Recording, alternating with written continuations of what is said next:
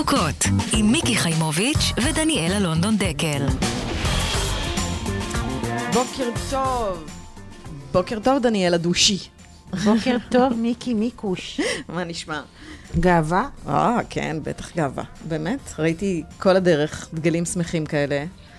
ואתמול, מה שבא פחות שמח, העיר מפוצצת. את לא מבינה מה קורה בתל אביב. כלומר, אני אתמול הייתי בפקקים בלילה, כן, בגלל, העיר פשוט מלאה באנשים שהגיעו למצעד. בצדק. כן, אז לא שראיתי את הטירוף שמתחיל בעיר, אבל מכיוון שהמצעד מחר, חיפשתי מתחת לאדמה איך אנחנו פותחות באייטם, שמקשר את המאבק על הטבקי למשבר האקלים. וכמו שאני מכירה אותך מצאת. נכון, כי קודם מחליטים הרי על תיאוריה, ואז הם מוצאים לה את ההקשר. אז לא רק, זה אפילו לא כזה מתחת לאדמה, זה בעצם הכי הגיוני של יש. אבל רגע לפני שאנחנו נגיע לשם, הייתה לך איזה תוכנית לשעמם אותי, איזה מינוי, משהו. לפני שהלך תחפש את הקשר על הטבי לאקלים. כן. את מבינה מה עצוב? כן, שאת מעכבת אותי בדרך לאייטם הראשון. לא, לא לזה התכוונתי. התכוונתי שזה מינוי כל כך חשוב, כמעט ביחס ישיר לכמה שהוא משעמם אותך ואת הציבור. נורא, נורא משעמם. אני אשמח אם תגידי רגע את הכותרת שלו, כדי שהמאזינים ישפטו. רפי אלמליח מונה לראש מינהל תכנון. הכפוף למשרד הפנים, תוסיפי, כי זה באמת... מקפיץ את המשפט, כן. טוב, רפי אלמליח מונה לראש מנהל התכנון, הכפוף למשרד הפנים. וואי, מיקי זה מחריד, מחריד. יבש? אני לא חושבת שתהיה להם גם למשרד הפנים, נציגות מחר במצעד, וזה חבל. את לא יכולה לדעת את זה, את לא יכולה לדעת. ממש. טוב, אז תסבירי למה זה מעניין, מיקי. טוב, אני אסביר. למה אכפת לנו ממנהל התכנון? אני אשעמם אותך קצת, אבל באמת, אבל אני מקווה שאחרי זה תביני למה זה כל כך... אני אפילו לא אפריע כדי שזה יהיה מהר. ראש מנהל תכנון, הוא מנהל את הגוף שאחראי במדינה על איך היא תיראה. איפה יקומו יישובים, שכונות, שדות תעופה, מרינות, תחנות כוח... את מתחילה להבין, את השטחים חקלאיים, שטחים פתוחים. כלומר, בעצם... אם עומד בראש המינהל הזה, בן אדם, שאין לו שום נגיעה להיבט הסביבתי, זה יכול להיות אסון. וזאת הסיבה שאני מאוד דאגתי, כששמעתי שהילד שקד מזרזת את החיפוש אחרי מי שיעמוד בראש מינהל התכנון. כי יש לנו פה קונפליקט עם שרה שכבר די הוכיחה שהאג'נדה שלה היא לא בדיוק ירוקה. היא מאוד, השקפת העולם שלה היא קפיטליסטית, היא פועלת מאוד לטובת הבייס שלה, שרוצה יישובים חדשים בכל מיני מקומות שהם בדיוק, שלא בדיוק חייבים להקים יישובים. היא גם מעדיפה להקים יישובים חדשים על חשבון חיזוק היישובים הישנים. נכון.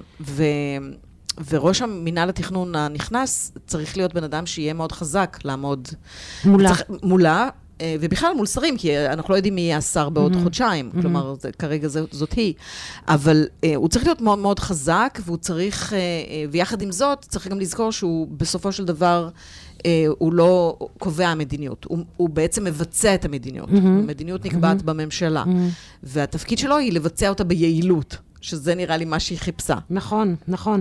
אז זהו, הדבר היחיד שאני, כאילו, אחרי שאמרת לי שאת רוצה לדבר על זה, אז הסתכלתי בפייסבוק, ומה שמצאתי זה רק את הברכה שאמרה איילת שקד בכנס שהיא מינתה אותו, ואני במקומך, מיקי, מכיוון שזה מאוד מעניין אותך מנהל התכנון, הייתי קצת מודאגת, כי בעצם מה שהיא אומרת, שלמנהל התכנון יש משימת על לתכנן מאות אלפי יחידות דיור בזמן קצר ולהאיץ תהליכים בוועדות המחוזיות. אין לי ספק כי רפי אלמליח הוא האיש הנכון, בזמן הנכון שיוכל להצטרף למשימה הלאומית של התמודדות עם משבר הדיור. לא המשבר הירוק שמעניין אותנו, משבר הדיור. שזה מה שמפעיל כאן את כל השוק, הצורך הזה בבנייה עוד ועוד ועוד, בגלל הצפיפות, בגלל הילודה. וגם כשהסתכלתי על הברכות, מיקי, אז את לא רואה ארגונים ירוקים מברכים אותו, את רואה כל מיני משרדי עורכי דין, כאילו... עכשיו, אני רק רוצה אבל להגיד לגבי רפי אלמליח, שהוא היה ראש אגף תכנון ברמי. תגידי מה זה רמי. רמי זה ראש... אני יודעת מה זה רמי קוב. זה רשות מקרקעי ישראל. אוקיי. אני רוצה להגיד לזכותו, מעבר לזה שהוא ידוע ביכולות ביצועיות ביעילות, כי הוא באמת מקצוען, אני כן בתחושה שהוא מבין את נושא האקלים, מהפגישות שהיו לי איתו, גם בוועדה וגם ב...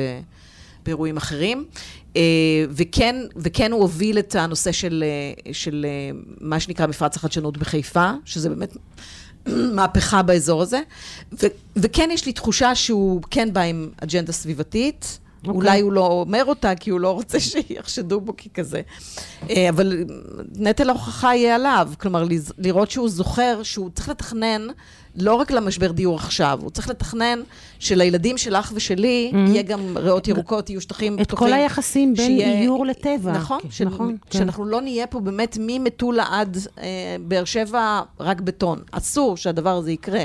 חייבים לשמור על איזשהו יחס. אז בקיצור, זה באמת תפקיד סופר סופר סופר חשוב. וזה כזה עבר קצת מתחת לרדאר. אנחנו נקדיש לזה פעם. לנושא של תכנון, כי אני יודעת שהדלקתי אותך. נכון, מה זה? כאילו, אני יודעת. לגמרי, לגמרי. דלוקה לגמרי. יפה. טוב, אז עכשיו לכי עכשיו לעולם הקווירי, לכי תחפשי עכשיו את החיבורים המוזרים שאת... טוב, אז אני רוצה, לפני שאני נותנת את הספיץ שלי, בוא נשמע רגע קצע קצר של 20 שניות. Well, I'm certainly not going to stand up here and pretend to be an expert on what happened at Stonewall. I do know what happened should not have happened. The actions taken by the NYPD were wrong, plain and simple.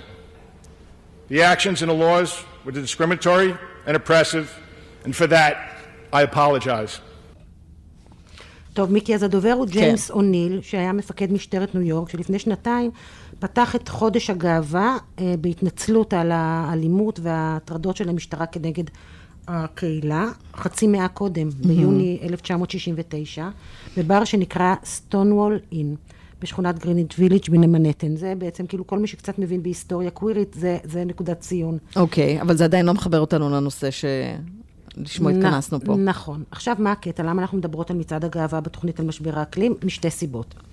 אחד, כי אני חושבת שבבסיס של המחשבה הקווירית עומדת ההתעקשות בעצם על גיוון, על מארג, על שונות, על סולידריות, וזה די בול, מה שעומד בבסיס של המחשבה על קיימות. זאת אומרת, זה די דומה, זה קרובי משפחה. כמו שאת יודעת, מיקי, הקפיטליזם מתגמל תמיד קונפורמיות ומעניש גיוון, ואני חושבת שכמו שהוא מאיים על המגוון המגדרי, הוא גם מאיים על המגוון הביולוגי. והסיבה השנייה היא פשוט סתם עצובה, ולזה את בטוח תתחברי, כי זה נכון ששינוי האקלים משפיע על כולם, אבל אוכלוסיות מוחלשות או מודרות יסבלו תמיד יותר, ואנחנו כבר ראינו את זה, שבכל מקום שיש מצוקה וסטרס ומלחמה על משאבים, אז אנשים בשוליים סובלים יותר. ואנחנו ראינו את זה גם בהוריקן קטרינה, שטרנסים הופלו במקלטי חירום. באמת? בשירותי רפואה ובריאות, ממש ממש ככה. לא נתנו להם להיכנס, וזה רק, הדברים האלה רק ילכו ויגדלו. אז את הרעיון הזה שיש קשר בין המאבקים, אנחנו נחלוק עכשיו עם ארז ביאלר. ביאלר. סליחה, ארז, אני פשוט לא דיברנו בטלפון, אז אני לא יודעת איך אתה מציג את עצמך. הוא מפיק, מוזיקאי, האוצר והמקים של גלריית פן, ומי שעצר תערוכה בדיוק על הנושא הזה לפני שנה, שנקראה אקלים קווירי. אז אהלן ארז. בוקר טוב. אז באמת מעניין איך באמת הגעת לזה, כלומר, לחיבור. כלומר, דניאלה פה באמת שטחה את ה... אני נורא מתחברת באמת לעניין של הביודייברסיטי והדייברסיטי. זה בדיוק הקטע, החיבור הזה. נכון. כן, אבל זה לא רק בעיניי. מה אתה אומר? קודם כל, תודה שהזמנתם אותי. אנחנו מדברים בעצם על סוכני שינוי להט"בים בעצם היותם. להט"בים, חיים את חייהם כפי שהם רוצים לחיות אותם, ומשנים את החברה מסביבה, בין אם הם רוצים ובין אם לא רוצים. ובתור סוכני שינוי, יש לנו את היכולת הזאת, באמת לראות, נקרא לזה מרחבית, אולי דברים שאנשים אחרים לא רואים, ולהצביע עליהם, ולהגיד, הנה, זה צריך להשתנות. התפיסה שלנו לגבי מיניות, לגבי מגדר, לגבי זהות, צריכה להשתנות, והיא אכן משתנה בחברה הכללית. נכון. ובאותה צורה אנחנו יכולים לעשות את זה גם עם האקלים, ולהגיד, הנה, התפיסה שלנו לגבי האקלים צריכה להשתנות, אנחנו צריכים לצרוך פחות בשר, אנחנו צריכים לצרוך פחות פלסטיק, לשתות פחות קולה, ובאמצעות זה אנחנו נצליח לשנות את המציאות. ואתה רואה את זה קורה בתוך הקהילה? חד משמעית. חד משמעית, אני רואה אנשים מתעוררים ומבינים שבאמת התרבות הצריכה שלהם האישית משנה. יש לזה משמעות. וזה קורה באמת, אני לא יודע אם זה קורה בחברה הכללית, אבל בחברה שלי זה בהחלט קורה. וכשאני באתי ורציתי להעביר את הרעיון הזה, אמרתי איזה כלים יש ברשותי שאני יכול באמת לקחת להשתמש בהם. ואומנות היא כלי מאוד מאוד חזק, זה משהו שנשאר עם אנשים, הם רואים איזשהו רעיון שמובע באמצעים אומנותיים, זה נשאר איתם. ולכן לקחתי את הבמה הזאת שיש לי. קח אותנו באמת קצת לדימויים שהיו בתערוכה. אז לדוגמה, ליאור חורש הוא צלם זוכה פרסים, הוא זכה בפרס עדות מקומית לשנת 2020, והוא הציג צילום של בחור מפרפר בתוך רשת בבריכה ריקה. באמת, הצילום הזה הוא כל כך עוצמתי. נכון, ראיתי את זה באינטרנט. אני עומד ומסתכל ואני אומר, כן, הבריכה ריקה, כן, אנחנו מפרפרים בתוך הרשת, זה בדיוק מה שקורה עכשיו מבחינת משבר האקלים, ואנחנו חייבים להתעורר, וזה התאים לי בדיוק לתמה של התערוכה, שבאמת מנסה להעביר את הרעיון הזה, שהאקלים הוא כרגע קווירי, זאת אומרת, אם התרגלנו שבקיץ חם ובחורף קר, אז זה כבר לא ככה. אנחנו חווים שיטפונות בקיץ בגרמניה שמוחקים עיירות שלמות, אנחנו חווים חורף שהוא יותר חם במקומות אחרים, ודוגרי, באמת, אין לנו יותר, אנחנו לא יכולים לצפות יותר לדברים שהתרגלנו אליהם בעבר. נכון. וזה מה שהתקשר לי כל כך חזק. עכשיו, לגבי סוכני שינוי, אגב, מיקי, אני חייב לומר לך שאני מעריץ כבר הרבה שנים. למה אותה ולא אותי? מה? לא, רגע, אני לא סיימתי. אני רציתי פשוט להגיד על סוכני שינוי, את בטח יודעת, ליל החניונים וכל זה, אני ממש מודה לך, תודה רבה. אז אם כבר מדברים על שינוי, אז באמת אנחנו צריכים לקחת את מה שיש בידינו ולנסות לשנות באמצעות זה. אני לא אומר עכשיו שאנשים צריכים להפוך להיות אקטיביסטים, אלא רק באמת לקחת את מה שיש לנו בידיים. אני חושבת אבל שהדבר הזה שאתה קורא לו סוכני שינוי, הוא נובע, כאילו יש לו אפילו מקור יותר מוקדם, שאני חושבת שלמחשבה קווירית יש את האפיון הזה, שמה שנראה על פניו נורמלי, הוא לא בטוח שהוא נורמלי. זאת אומרת, זה נמצא בבסיס העמוק של הערעור על ההטרונורמטיביות. זאת אומרת, את אומרת, אוקיי, ככה זה נראה, ככה כולם מתנהלים כאילו, אבל משהו שמה דפוק. הנורמליות היא רעיון אבל, היא רעיון שהוא לא באמת קיים במציאות, לפחות מהניסיון שלי. אנשים, כשאתה קצת מגרד את הציפורן, את השטח, אז אף אחד לא נורמלי. ואני חושבת שמה שיפה פה בכל הסיפור, זה שבאמת החגיגה הזאת שאנחנו רואים בימים האלה, של באמת של הכל, שהכל בסדר, הכל,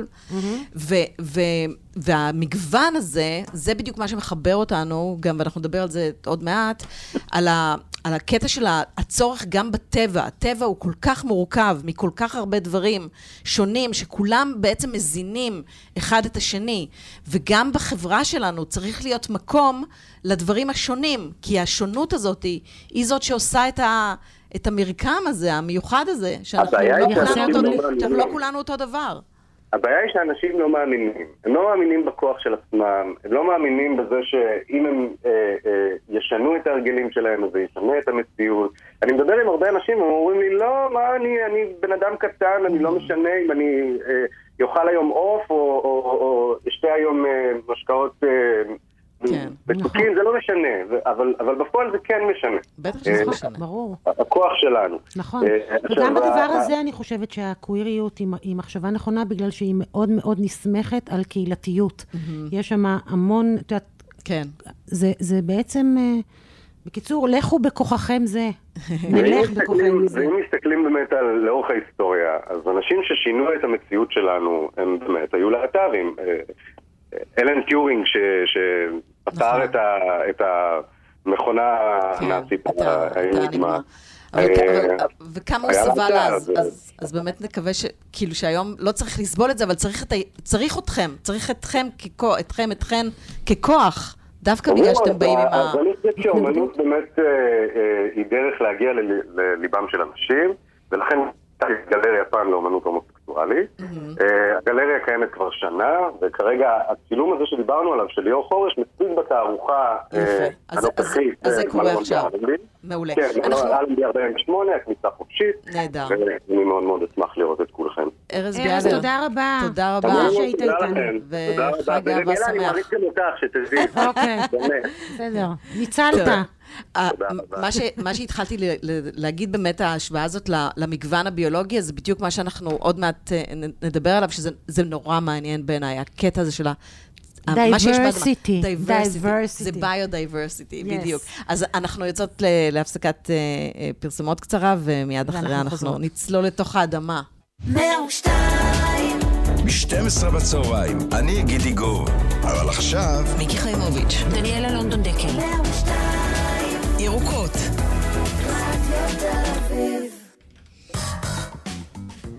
אז כן, אז אנחנו עוברות מהדייברסיטי לביודייברסיטי, זה ממש הכי הגיוני שאנחנו נקשר את זה, וזה ממש מקסים, כאילו, שאנחנו מחברות את הנושא הראשון, הלהט"בי. כן, אני חושבת גדולות אנחנו, ירוקות וגדולות, כן.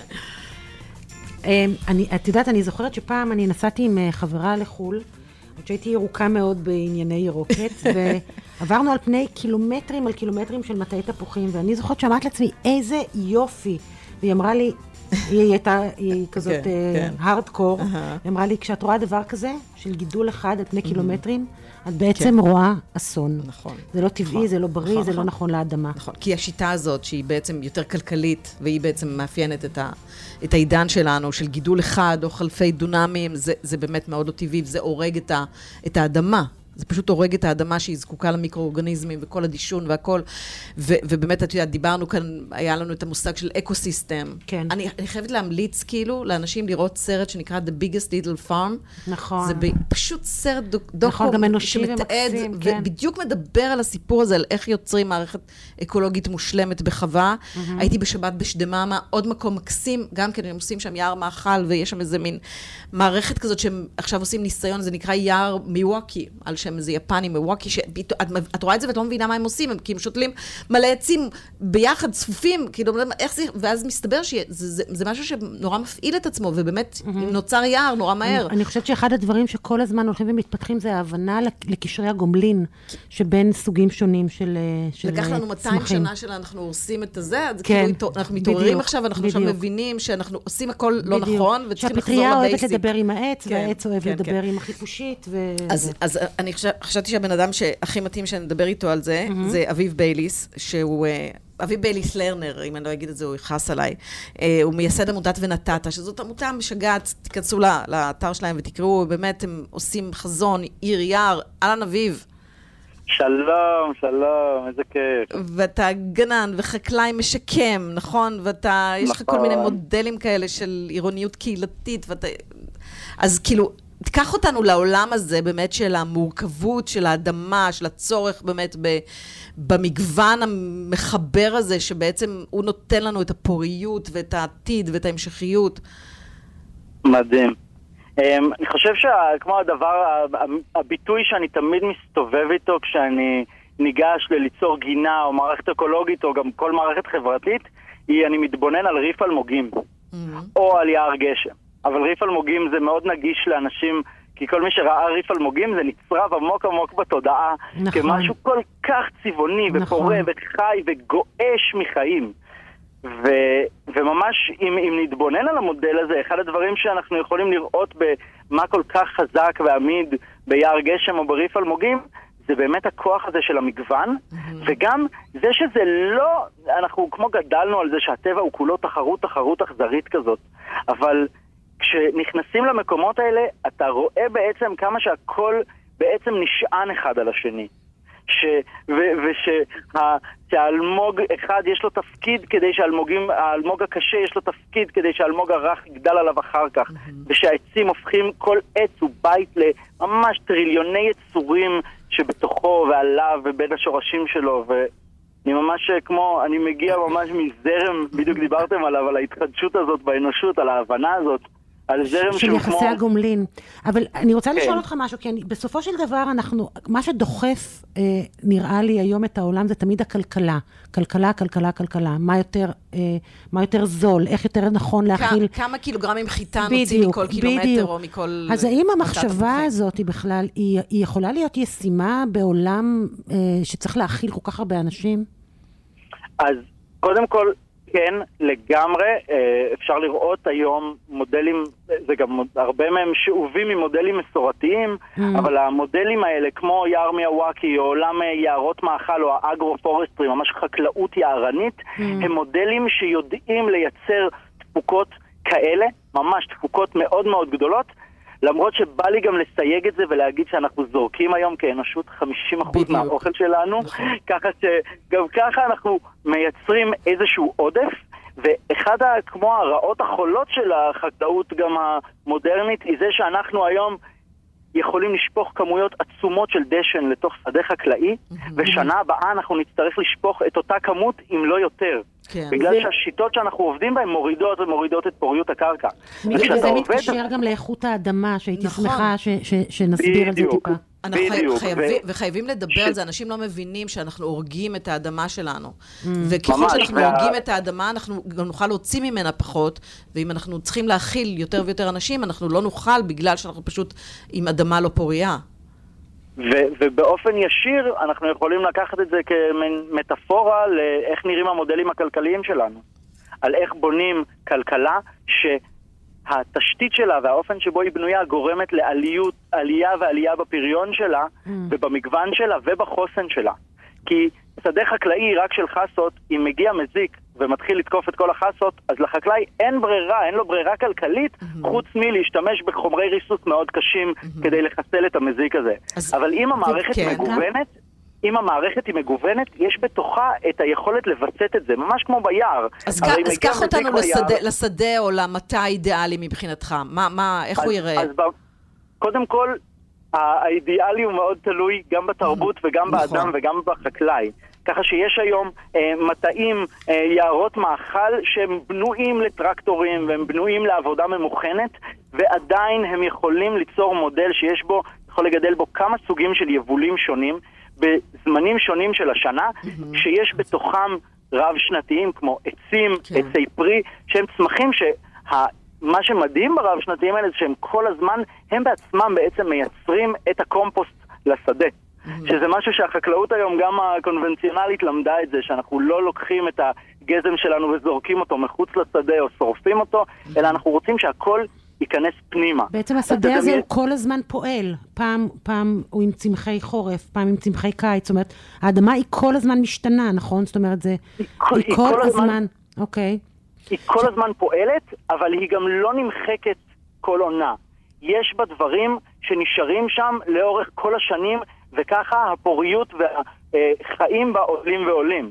ככה אנחנו יכולים לעשות, לדוגמה, יש מטעים מדהימים בברזיל, אני מאוד ממליץ לחקור על חקלאי בשם ארנסט גוש. כן. הוא לקח שטח של משהו כמו 15,000 דונם בברזיל, והפך אותם ממדבר ליער גשם מטורף, שמגדל את הפולי קקאו הכי יקרים וטובים בעולם. מעניין. הוא ממש מגדל שם מגוון עצום עצום עצום של מזון, וזה נראה כמו יער גשם. שזה ממש היכולת שלנו, גם זה בדיוק סדגורו הגיע לארץ לפני כמה שבועות, והוא מדבר שם על איך אנחנו מעלים את כמות החומר האורגני בקרקע. הוא מדבר על זה שלפחות להעביר 6% מהגידולים לאורגנים, רק זה, נכון? נכון 6%, אביב? כן, כן. 6% יכולים לעשות שינוי מטורף. לגמרי, וכשהמדד המרכזי שלנו הוא כמה חומר אורגני יש באדמה. אנחנו בכלל לא דיברנו גם על הסכנות שיש בגידול חד של זן אחד, כי ברגע שפורצת מגפה, למשל, כל העולם נשמח על טירס או על סויה, אז אנחנו גם בבעיה קשה מאוד. טוב, אני מסוגלת לדבר איתך על זה שעות. גם אני. אבל אין לנו זמן, אנחנו חייבות לסיים, אבל ככה, לפי דעתי, עשינו תיאבון לעוד שיחות. ועוד לא דיברנו על ירייר, וכל הדברים האלה יש לנו מלא אלמה. אביב, תודה. כן, תודה לכן, איזה עבודה מדהימה אתם עושות, איזה כיף. תודה, תודה רבה. טוב, אנחנו יוצאות לעוד הפסקה.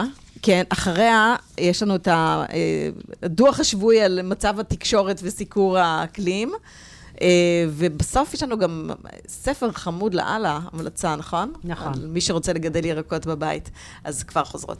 רדיו תל אביב 12 בצהריים, אני גידי גוב, אבל עכשיו מיקי חיימוביץ', דניאלה לונדון דקל ירוקות, רדיו תל אביב. אהלן, טוב, חזרנו, ובמסגרת שיתוף הפעולה שלנו עם חברת נספרסו, אנחנו שמחות לדבר היום עם גידון ווגל, אני אומרת נכון את השם? ווגל? כן, נכון, בוקר טוב. בוקר טוב. אתה מנהל תחום פיתוח עסקי בחברת המחזור אינפיניה, שרוב האנשים מכירים אותה מאז שהייתה אמניר, נכון? אז היום זה אינפיניה, ואתה בעצם פה כדי לספר לנו על מערך המחזור שאתם הקמתם עם נספרסו, למחזור קפסולות הקפה, ואני חייבת להגיד שאני ראיתי, כלומר ראיתי שם, כי ביקרתי באתר, ואז באמת ראיתי את המחזור עצמו, ומעניין אותי באמת, כאילו, תספר לי קצת על איך זה קרה, כלומר, המערך מחזור הזה, איך הוא קם. אוקיי, אז בוקר טוב. לפני כ-10 שנים נעשתה פנייה מצד חברת נספרסו לאיסוף ומחזור של קפסולות למחזור. בנינו ביחד מערך פה באתר שלנו במודיעין, שאנחנו יודעים לגרוס את הקפסולות האלה, ולמעשה למיין ולהפריד בין הקפסולות לבין הפקת הקפה. כן. אבל הקפסולה, כמו שאנחנו מכירים, היא קפסולה מאלומיניום. בכל מיני צבעים, כולם מכירים את הסגול ואת זה. כן, כן, כן, בדיוק. אתם לא מפרידים את הצבעים, הכל ביחד. נכון. כל הקפסולות, אנחנו מייבשים אותם, עושים אותם, מייבשים אותם, גורסים אותם, צד אחד של המכונה איזה קפה, הפקת הקפה, ובמצד השני אנחנו מוצאים את הקפסולה, את האלומיניום. את הפקת הקפה אנחנו שולחים ליקב בגליל, לטובת קומפוסט, דישון. נכון, דיברנו עם היקב פעם אחת לפני שתי תוכניות. תגיד, אבל מה בעצם עושים אחרי זה עם החומר הנקי של הקפסולות? זאת אומרת, מה זה משמש? כן. מה אתם עושים עם האלומיניום? זה חומר שאפשר למחזר אותו בעצם. האלומיניום זה חומר גלם שאפשר למחזר אותו שוב ושוב. ונעשים כל מיני מוצרים מאלומיניום. יש אופניים שעושים מאלומיניום, עטים, כלי בית, כל מיני דברים. יש תכשיטים שאפשר לייצר מהאלומיניום הזה, יש אין סוף דברים שאפשר לעשות עם החומר גלם הזה, ומה שיפה, שאפשר למחזר אותו שוב ושוב ושוב. אז בעצם... קפסולות כמובן שעושים, מה? אז בעצם בעקבות הפנייה הזאת של נספרסו, אתם הקמתם מערך שלם של ההפרדה הזאת, וזה משהו שלא היה קיים קודם בישראל? לא שאנחנו מכירים, לא היה משהו, אנחנו חלוצים בתחום הזה, נספרסו, שיתוף פעולה, אני, כמו שאמרתי, כבר למעלה מ-10 שנים, מ-2013, וזה משהו שהקמנו, ואנחנו לומדים, משתכללים, וכל הזמן מפרידים עוד ועוד. דרך אגב, אפשר לעשות מהאלומיניום קפסולות חדשות? כן. כן? אוקיי. מעולה. פשוט עושים עוד פעם קפסולות. זה נהדר. כן. זה ממש מצוין. נכון. חשוב מאוד. נכון. לא, אני חושבת שזה, בכלל, אני חושבת שאנשים משתמשים המון באלומיניום. נכון? כאילו, כל ה... כן, הרדידים האלה, וזה הולך, וזה נורא. נכון. זה פשוט חומר שלא ממוחזר, הוא נצחי. הוא פשוט נצחי, הוא לא מתפרק בטבע. וואי. אתם כאילו, יש עוד איזשהו משהו שאוספים אלומיניום, למיטב ידיעתך בארץ? אנחנו מכירים על אופניים, אנחנו מכירים כלי כתיבה. לא, זה כאילו מה שעושים, אבל אני מדברת על איסוף של אלומיניום, נגיד שעוד... האם אתם ממחזרים עוד דברים חוץ מאשר את הקפסולות? זאת אומרת, אם אפשר למחזר. אנחנו ממחזרים פה כל מיני חומרים. בתחום המתכות והברזלים, אז זה גם, זה מחולק לכל מיני ברזל כזה, ברזל אחר. אותו דבר לגבי אלומיניום. פה מדובר על חומר גלם, שמצאנו שאפשר למחזור אותו שוב ושוב, וכמה שיותר להיות ירוקים, אז יצאנו לדרך. מעולה. יופי, נהדר. אני חושבת שזה חשוב מאוד. מי שמשתמש בקפסולות, לפחות שידע שהקפסולות הספציפיות האלה כן נעשה איתם שימוש חוזר. שישלח אותם למחזור. כן, כן, יש את המערך הזה גם, נדבר על זה אולי פעם אחרת. אנחנו עושים מכל ה... נכון, אפשר לדבר על זה בהזדמנות אחרת, אנחנו עושים מכל האתרים השונים שנספרסו בארץ, מה שיש שם לאסוף למחזור, והכל מגיע לפה, זה 100% מחזור, 0% התמנה. מעולה. מתי אמניר הפכה לאינפיניה? סתם מעניין אותי. במרץ. במרץ, ממש טרי. נכון, נכון.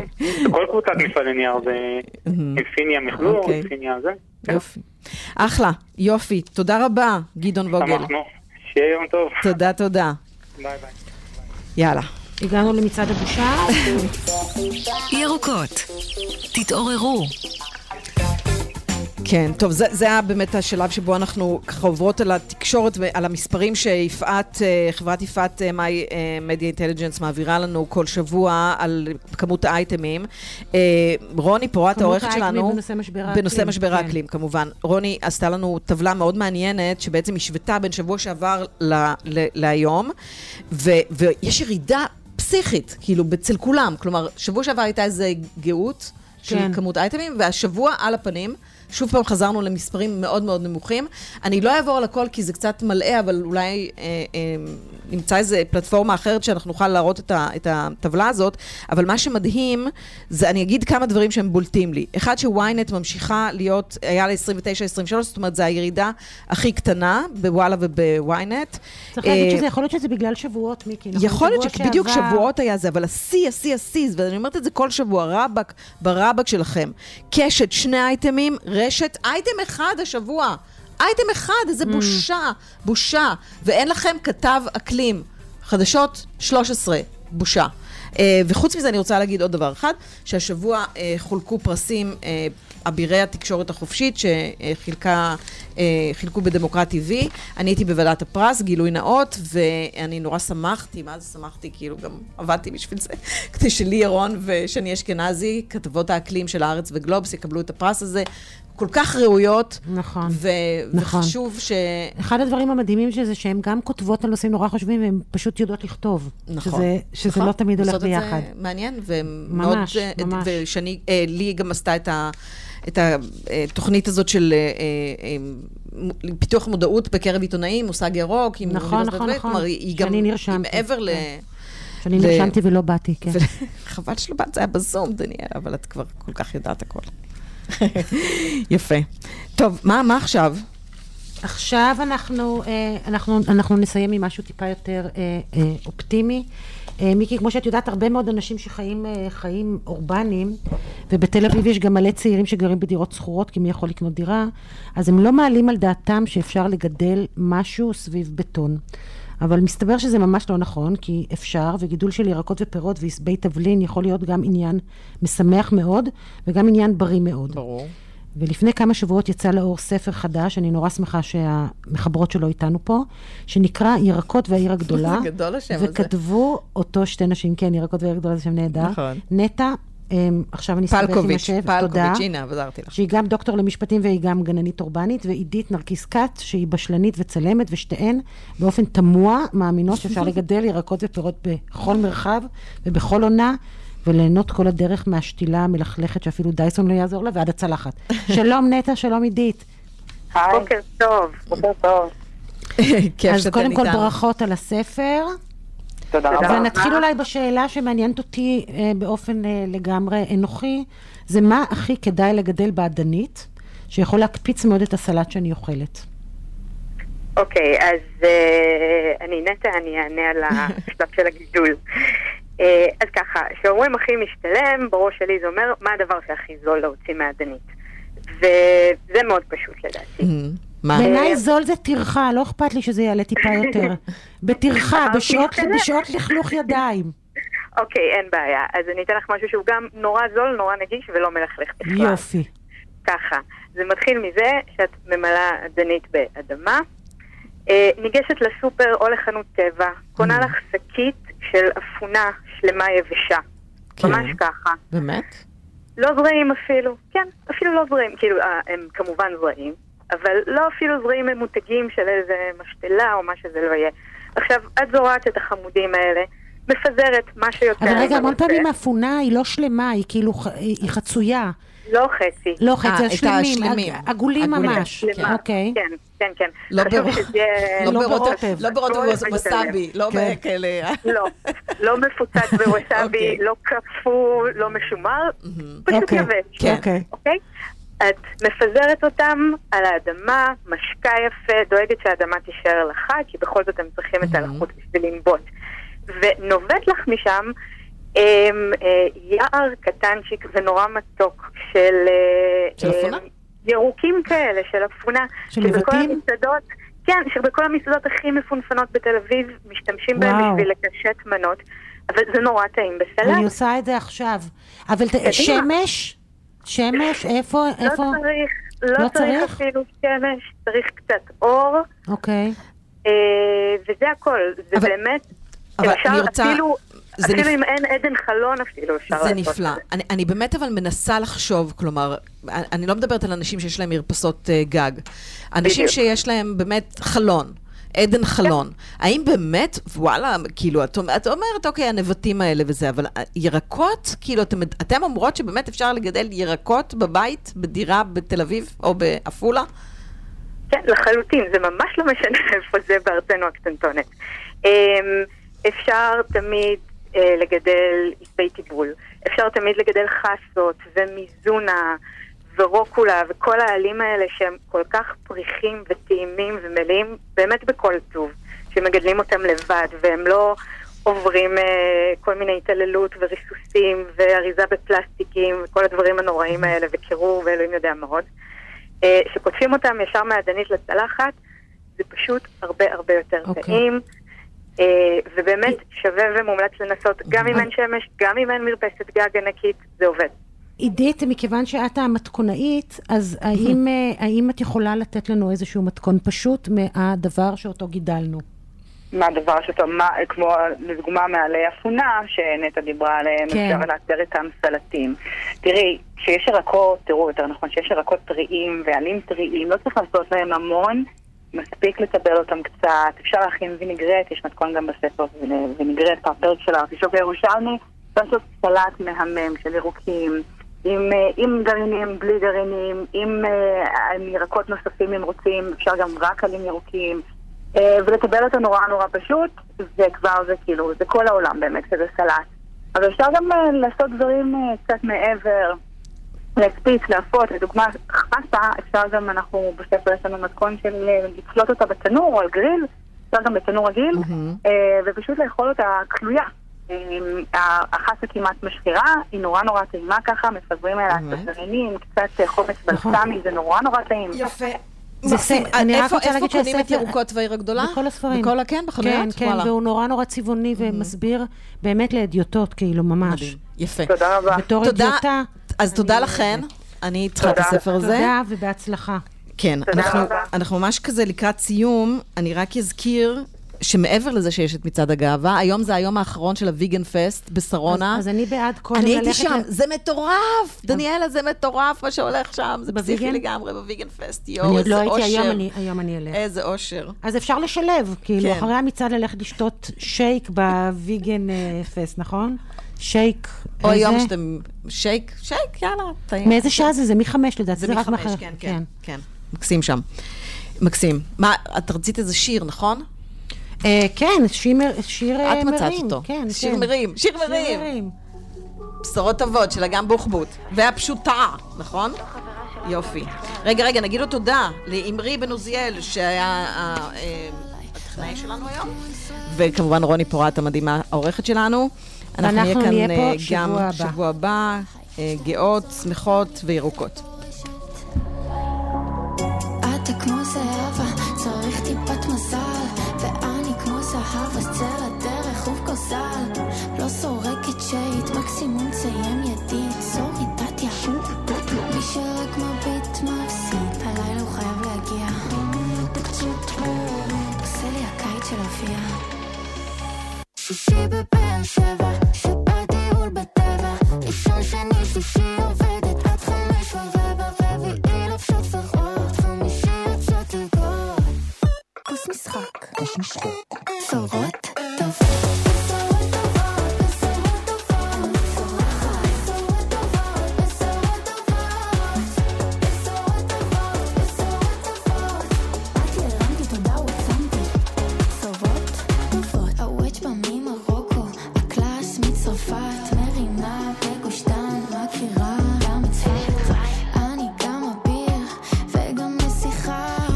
שטוב לו ואליס לא כף עמך אתה כמו זהבה צריך טיפת מזל ואני כמו זהב עשר הדרך ובגוזל לא שורקת שית מקסימום ציים ידי זורי דתיה מי שרק מביט מפסיד נשרפת בדם כך אבל ממי אתה קצת מוריד ממי החיים גלגל שישי בבאר שבע שבדיול בטבע